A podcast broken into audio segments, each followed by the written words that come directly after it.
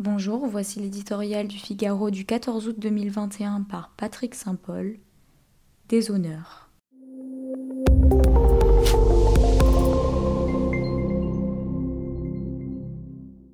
Joe Biden avait le choix entre la guerre et le déshonneur. Il a choisi le déshonneur et il aura la défaite. Car l'issue de cette guerre ne fait aucun doute face à la foudroyante avancée des talibans. Munich, mille neuf cent trente-huit. Saigon, mille neuf cent soixante-quinze, l'histoire ne manque pas de leçons que l'Occident avait juré de retenir. Et pourtant, vingt ans après les attentats du onze septembre deux mille un, déclencheurs de la guerre des États-Unis et de ses alliés en Afghanistan, le monde sera revenu au point zéro dans le royaume de l'insolence lorsqu'il commémorera ce triste anniversaire. Le choix d'abandonner l'Afghanistan aux mains des sinistres étudiants en religion était celui de Donald Trump.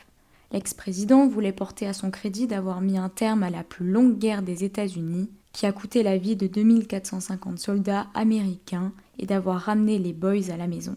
S'il avait coûté Churchill, Biden serait revenu sur ce choix en maintenant à minima une composante aérienne pour appuyer les forces afghanes. Au lieu de cela, il les a abandonnés en rase campagne. Toute honte bue, il appelle au secours Pékin et Moscou pour raisonner les talibans.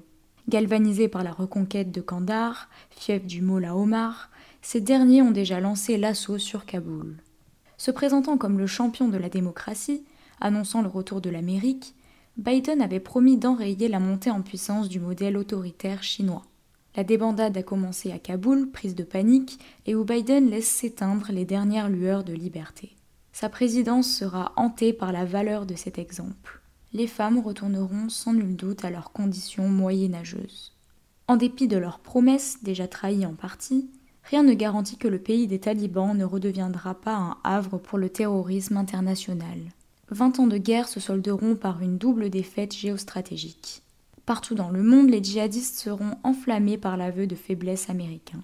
Et la Chine comme la Russie ne manqueront pas de s'engouffrer dans ce vide laissé par l'Amérique.